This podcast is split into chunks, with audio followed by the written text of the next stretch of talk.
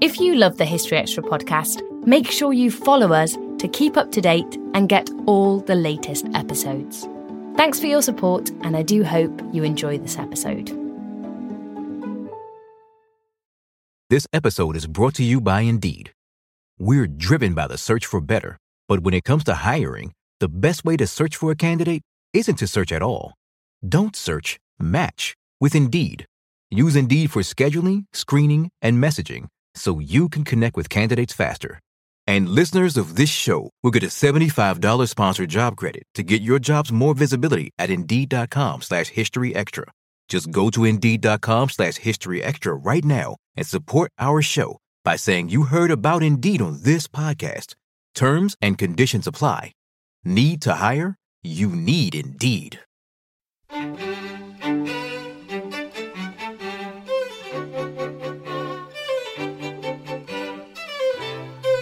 I don't think people can quite imagine how terrifying it was. Those victims did not die quickly or easily, except Nicholas. And um, it was so savage, so chaotic. And the worst of it was so inefficient. That was Helen Rappaport talking about the downfall of the Romanovs.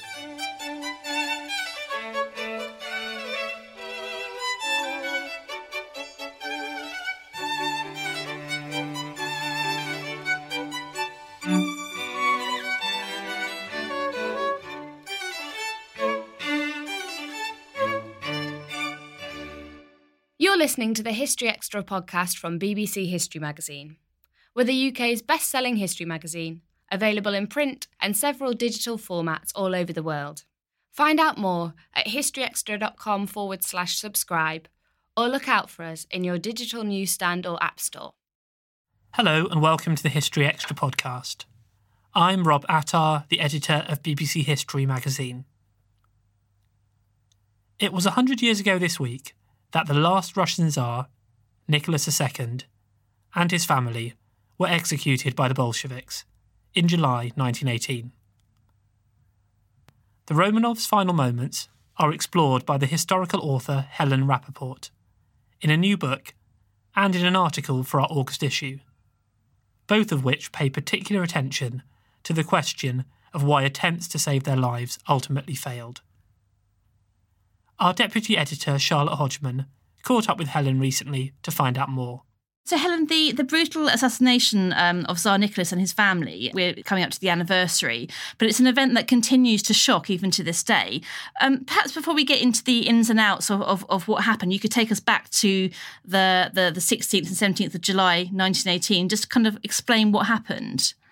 Well, the Romanovs had been in captivity for 16 months now. And um, when they were moved to Ekaterinburg at the end of April, they found themselves in a much more confined, prison like situation. And so their lives there had become very monotonous, very wearisome. They were locked up in fairly limited accommodation through the heat of summer, with all the windows sealed bar one small one. The windows themselves were painted white so they couldn't see the outside world. And on top of that, the entire house was surrounded with two large palisades. So, you know, they were very, very closely guarded. And Uh, they really turned in on themselves in those final days because their only solace, really, in that deeply oppressive and rather foreboding situation, was in fact the, that they had each other still, that they had their Christian faith, and they were able to at least be together. That was the fundamental important thing for them was being together. So the evening of the 16th of July, it was, you know, the whole of that day was very much like any other day. They had little brief breaks of recreation in the garden. One of the girls would stay indoors and read with Alexandra, who wasn't very well for most of the time. And she now was just basically having scriptural and biblical um, sources read to her. She'd become very kind of uh, fatalistic and um, rather pious and um, the family gathered as, as normal, you know, for a few frugal, very frugal meals, played games of cards to keep Alexei amused.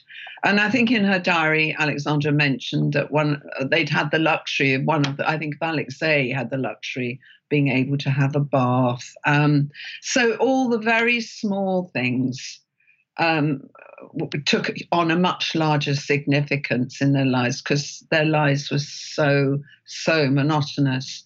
And that night they went to bed as usual. And one of the last things I think Alexandra re- recorded in her diary was the temperature, which she did religiously every day. And they went to bed. And then about midnight or so, the family were woken up by the commandant who told them that there was the city was in a dangerous situation because they knew the Czech legions and the Whites were fighting their way towards Ekaterinburg.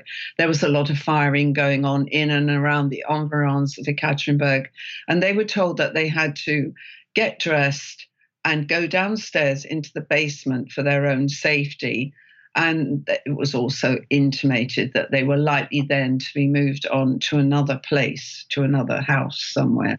So there was nothing initially to alarm them. They'd had a lot of intimidation and disturbances of threats of being moved and threats of, um, um, you know, being taken somewhere else. So initially it didn't um, alarm them. They got dressed very calmly. In fact, Yurovsky, the commandant, got rather annoyed that they were taking so long about it.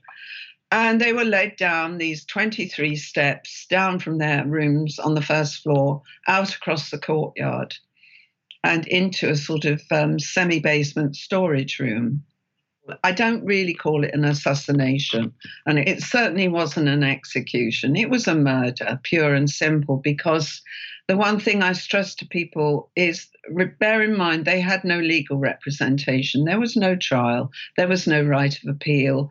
It wasn't in any any shape or form a kind of um, judicial sentence. So they were murdered very, very brutally.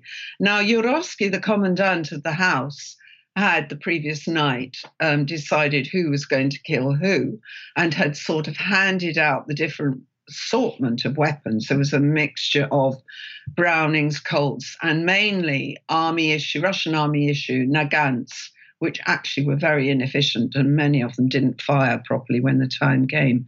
And he nominated one killer for each of the members of the family, for their doctor, and for the three servants who were with them Demidova, Trup, and Kharitonov. Um, but unfortunately, at the 11th hour, literally, some of the guards said, no, we're not going to shoot the girls, and refused point blank to kill the girls. They said, why? Why must we kill them? They're perfectly nice girls. You know, we have spoken to them, uh, we have made friends with them, they're perfectly decent people. Why should they be, have to be killed like this? So, um, that meant that Yurovsky suddenly found himself short of three or four killers. But we're not actually sure how many in the end. It's probably about seven or eight were then gathered downstairs in a room adjacent to the basement room where the family had been led in. Immediately they were led in the room, Alexandra, always rather hoity toity, in fact, right to the end, still acting in this rather uh, unrepentant imperial way. So, well, why are there no chairs? why can't we sit down? And she wasn't a well woman. And um, so, and also Alexei had literally had to be carried downstairs in his father's father's arms because he was still recovering from a bad attack of bleeding in the joints of his leg and was still very frail. So two chairs were brought in. Alexandra sat on one, and Alexei next to her on the other, and the other members of the family and their servants were sort of gathered around them. And again, you know, they had no real inkling at all of what was going to happen. I think they were expecting an announcement they were going to be taken somewhere else. And in fact, what then happened was Yurovsky, the commandant, came into the room with a piece of paper, which a very brief statement it wasn't by any means any kind of judicious judicial statement saying uh, which he read out to Nicholas, saying, you know, the members of the Ural Regional Soviet have des- and the government have decided that you must be shot uh, as sort of pretty much an enemy of the people. And Nicholas was so taken aback, he actually asked him to read it again.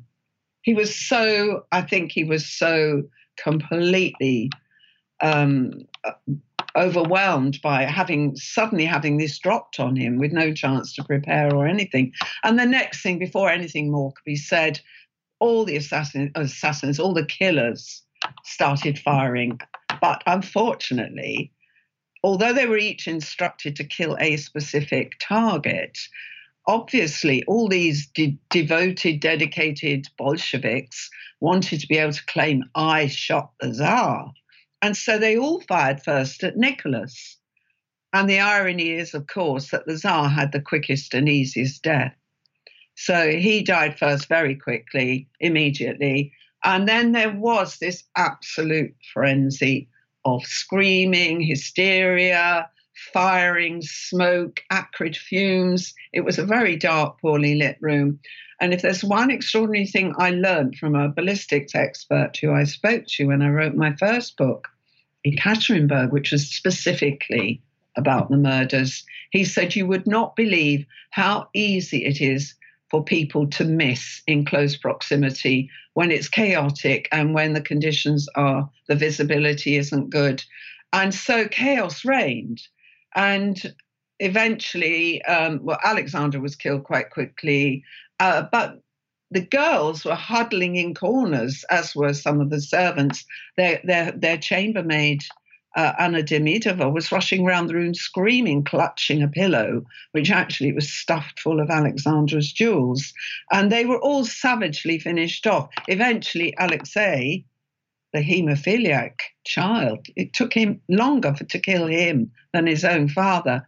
He was shot, but the girls were still alive. And then what happened was they brutally bayoneted them, savagely bayoneted them to death. And you, you, I mean, it's hard to imagine the scene after 11 people being butchered in that room, the blood, the chaos, um, uh, uh, the the ballistics and forensics expert I, I spoke to when I wrote to Ekaterinburg described to me how awful that scene would have been, and I don't think people can quite imagine how terrifying it was. Those victims did not die quickly or easily, except Nicholas, and um, it was so savage, so chaotic. And the worst of it was so inefficient. This is why I say to people, you can't call it an execution because I think people have a sense that, oh, they were lined up in a nice, neat row and it was bang, bang, bang, you're dead, you know. It was ne- not like that. It was so badly executed, so badly organized, inefficient, and hideous. Did the, the Bolshevik government admit to the, the, the murders? Well, this is where the whole can of worms begins to open up almost immediately afterwards. And by can of worms, I mean in the sense of who died, who's, you know, did someone escape, you know, who was Anastasia, did she get away, all this stuff. Basically, um, the Bolsheviks very quickly, I think within a day, acknowledged they'd shot Nicholas. And that was pretty much a foregone conclusion. Everyone was expecting sooner or later either that he'd be taken back to Moscow and put on trial and executed, or it would happen. And I think actually, privately, even Nicholas himself was expecting that that would be the price to pay, and possibly even his wife too, that she would be killed. But the horror of it was that no one ever thought for a moment that the children would all be murdered. So the Bolsheviks, uh, within a day, admitted Nicholas had been killed. Word got out into the West, and it was generally circulated in the foreign press that Nicholas was dead. And obviously, the royal relatives here, there, and everywhere knew that. But the awful thing the Bolsheviks did, and it is right from the start, they allowed everyone to be confused and uncertain about the fate of the women. So what happens is variously people first of all assumed probably Alexei would have been killed as the heir to the throne after Nicholas, as the male heir.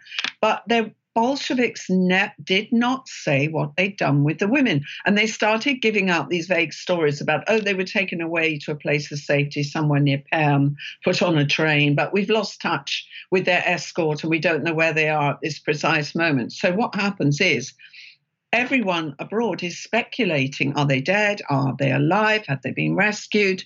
And this went on for weeks and weeks and weeks. And the worst of it was all the time people in the West thought there was a chance the women were still alive, they carried on making representations to get them out. And of course, at the center of it all was King Alfonso of Spain, who really stepped up to the plate late in the summer. He'd, he'd been making appeals throughout that whole year and a half, but he really stepped up to the plate, trying to get them out to Spain, or if not Spain, very late in the day. In fact, just after the family had been killed, he was appealing to the Pope, and the Vatican had offered to take them in, and not only take them in, but to support them all financially. But the awfulness of it is all these negotiations were going on, but they were all dead, but no one knew.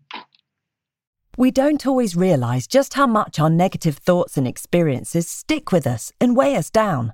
You may find your brain constantly running through a highlight reel of bad moments. That comment your friend made last week that hurt your feelings, that frustrating thing your mum does, or that silly thing you said in a meeting. Maybe it's time to get it all off your chest, whether it's a tiny annoyance or something much bigger. Talking about it can give you some relief and lead you to a potential solution. That's where therapy comes in. It's a safe space to share whatever's weighing you down and learn to process it so your internal highlight reel can focus on the good stuff.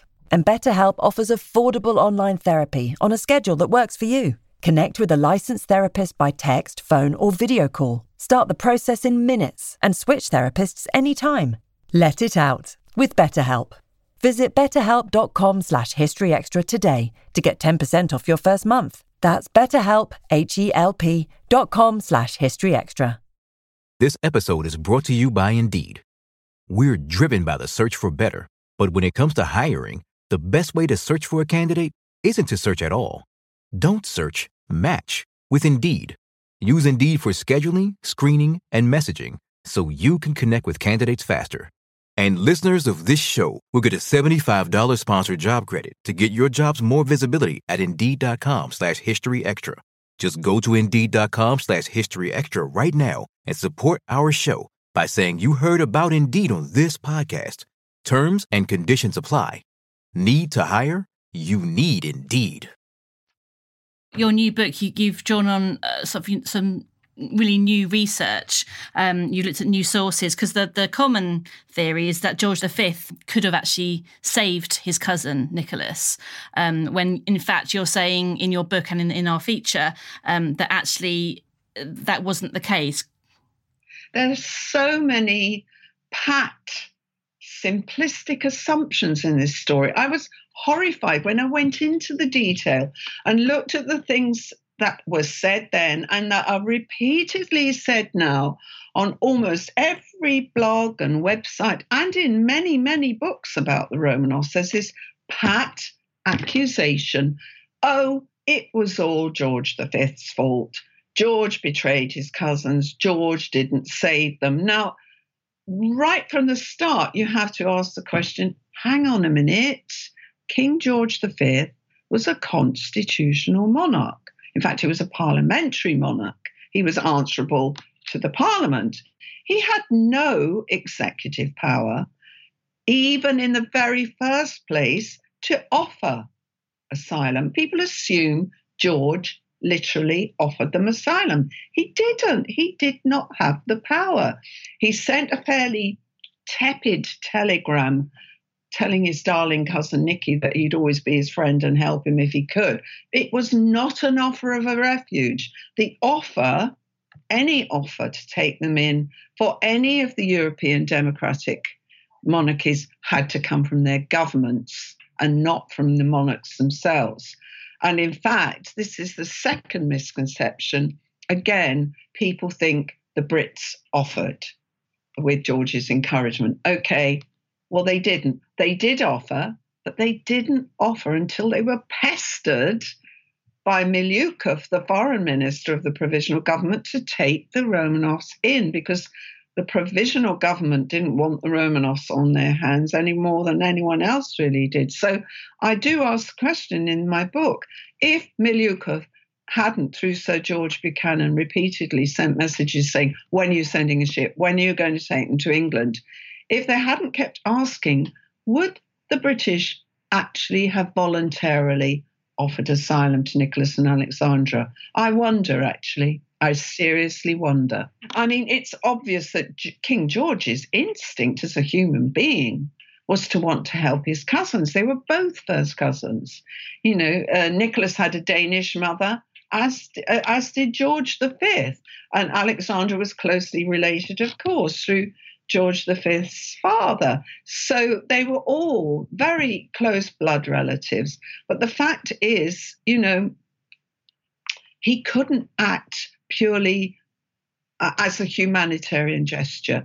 The humanitarian gesture of taking them in cannot be taken out of the context of there was a war going on. There was revolutionary turmoil and civil war growing in Russia.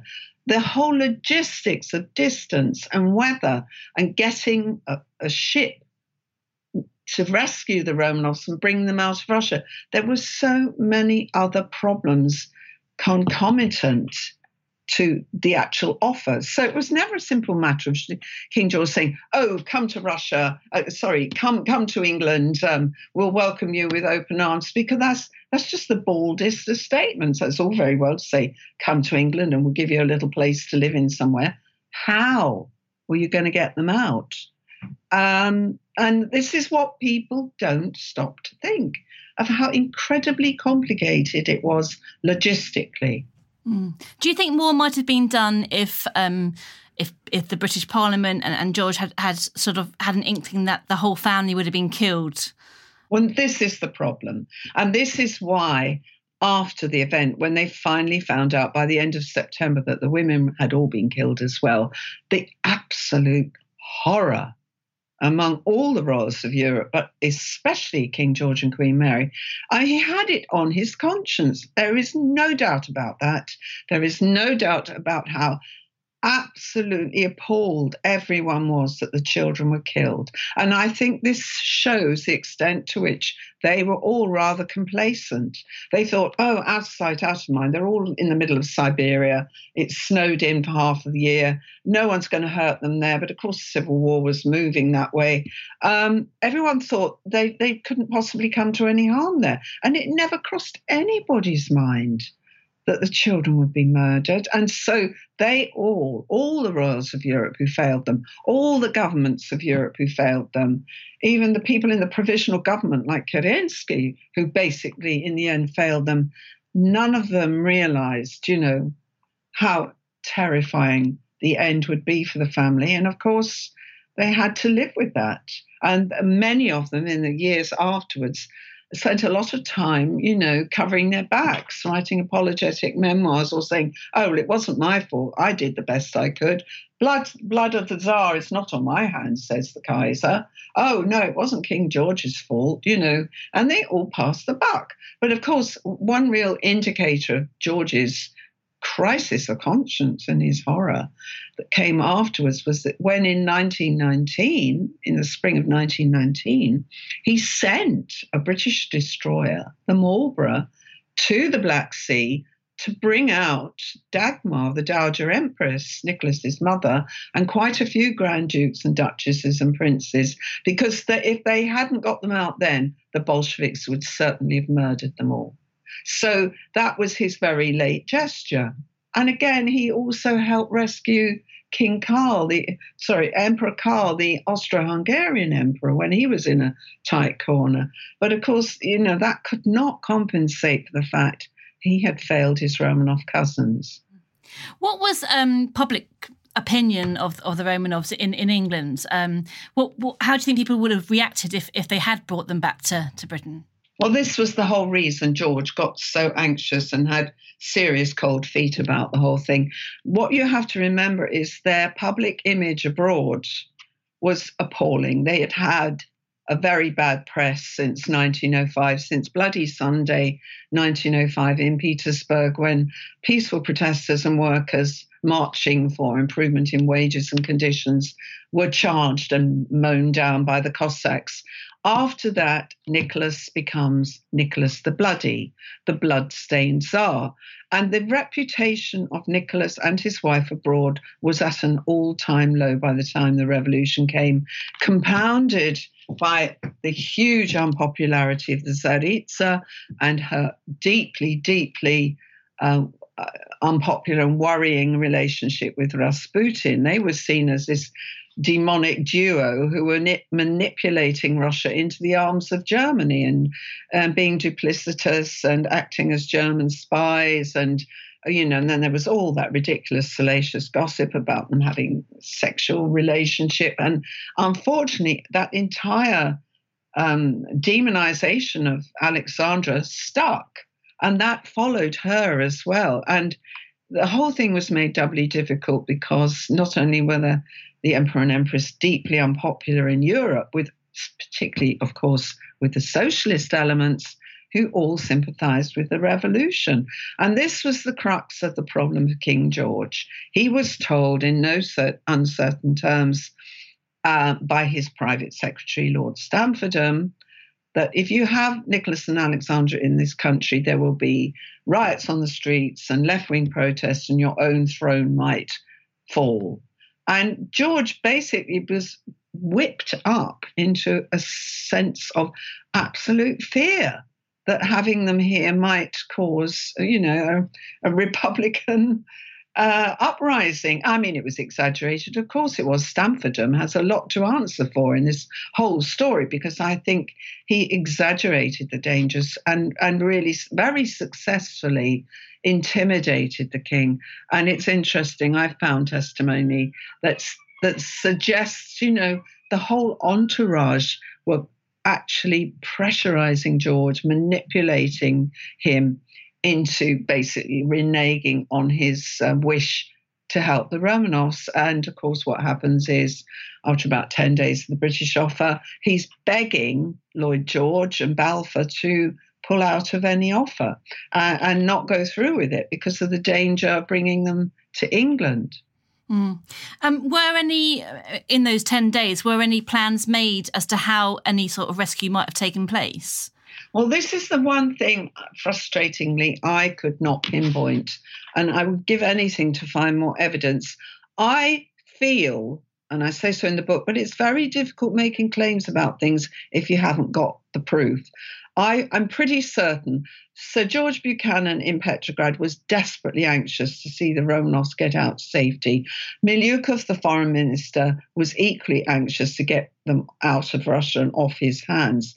I think the minute the offer came in, Sir George and Milyukov were having a lot of private discussion about the means of getting them out. And we do certainly know that the initial request from Nicholas himself because the document does survive. He sent a note after he abdicated saying, I wish to be allowed to go back to Selo, to be with my family, let the children recover from measles because they'd all been ill, and then we wish to leave Russia um, by Murmansk, Murmansk on the northern coast, which was now be, um, um, a staging post, a military post for the British in northern Russia. So his desire, his expectation, and I think the British idea initially was to send a ship to Murmansk on the northern coast and get them out, but he wouldn't have been able to get them out then in March because because of all the ice. You know, they would have had to wait for the weather.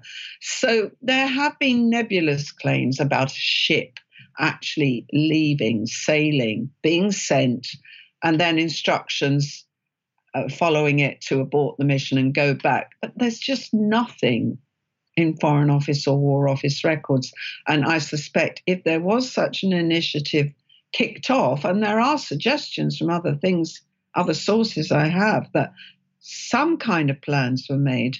But, you know, this all may have been discussed via back channels for which there's no documentation because it was so secret. So it's very frustrating because the trouble is, without documentary proof of what, if any, plans there were, one can't argue uh, concretely for a British initiative. And so much of this story, people just accept a rumor, a thought, a possibility and present it as fact. And there's an awful lot of wishful thinking in this story that simply is not backed up by evidence. Hmm. And what about other European relatives? You've mentioned that Alfonso of Spain stepped up. Um, did anyone else offer to, to, have them? Well, the trouble is, uh, most of the Scandinavian, in fact, all of them, the Danes, the Swedes, the Norwegians, were all neutral. And they were fairly close relatives as well of the family, of course, but for all all for varying reasons really did not want to take the Romanovs in. It's the same issue for all the monarchies. It's too politically compromising having Nicholas the Bloody and his German wife. And so they all variously sort of hummed and hawed and sent mes- messages of, of, of, of um, intercession and pleading and hope for help to be given to the Romanovs, to the Russian government. But none of them really got up and banged a drum and said, We must save them, because they had to all protect their own monarchies. They all had to protect their own thrones. And they all had to look to the long term of their own economic interests after the war was over, in sense of they would want to trade with this new Soviet Russia being created. So Unfortunately, what it all boils down to again is that family loyalties, blood ties were not sufficient or strong enough to overcome the huge political problems in this story. And uh, but what what happened with Al- with Alfonso of Spain in the end? Alfonso, bless him, he tried, he made representations right in March 1917 and on and off all through this period, the Romanovs were in captivity. And he, when he finally found out and had to accept that they had all been killed, it broke him. It absolutely devastated him that he had not been able to help them. Uh, and of course, later, you know, it was it 19 in the early 1930s, his own throne went. But he, if he had actually moved to literally bring them to Spain, he would have had an, conf, been confronted with a, a very powerful socialist backlash in Spain, just as George might have been here. In fact, the Spanish backlash might have been even stronger. So, in the end, I think towards the end, um, Alfonso realized that it was not going to be practical to bring them to Spain and that the best bet had to be a neutral uh, nation. And in the end, of course, this final last ditch pleas were made to the Pope and the Vatican. Because it wasn't just an issue of getting them out, however they were going to get them out. No one ever really drew up any detailed plans. It's what you do with them when you've got them in your country? Where will they live? Who's going to pay for them? I mean, it's one of the first questions the British government asked when they were making their initial asylum offer. It was, yeah, that's fine. They can come to England for the duration of the war. And that was the qualifier. It wasn't permanent asylum, it was temporary refuge. They can come here for the duration of the war, but where are they going to live and who's going to pay for their upkeep? That was Helen Rappaport. Her book, The Race to Save the Romanovs The Truth Behind the Secret Plans to Rescue Russia's Imperial Family, is out now, published by Hutchinson in the UK and St Martin's Press in the US. And as I mentioned, you can read an article by Helen in the August issue of BBC History magazine, which is on sale now. Also in this month's issue, you'll find articles about the Civil War, a Tudor social climber, the Battle of Amiens, and medieval monks behaving badly. Look out for it in all good retailers now, plus in our many digital formats.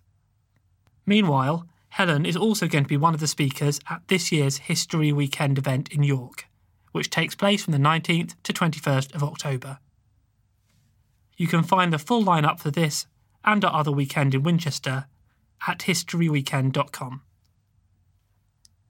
And we've now come to the end of today's episode, but please do join us again on Thursday when we'll be talking about Nelson Mandela. Thanks for listening to this History Extra podcast, which was produced by Jack Fletcher. Do let us know what you think about this episode by emailing podcast at historyextra.com and we might read out your messages in future editions. Alternatively, why not keep in touch via Twitter or Facebook, where you'll find us at History Extra. For more great history content, don't forget to visit our website, historyextra.com, which is full of history articles, quizzes, image galleries, and more. Plus, it's where you can download hundreds of previous episodes of this podcast.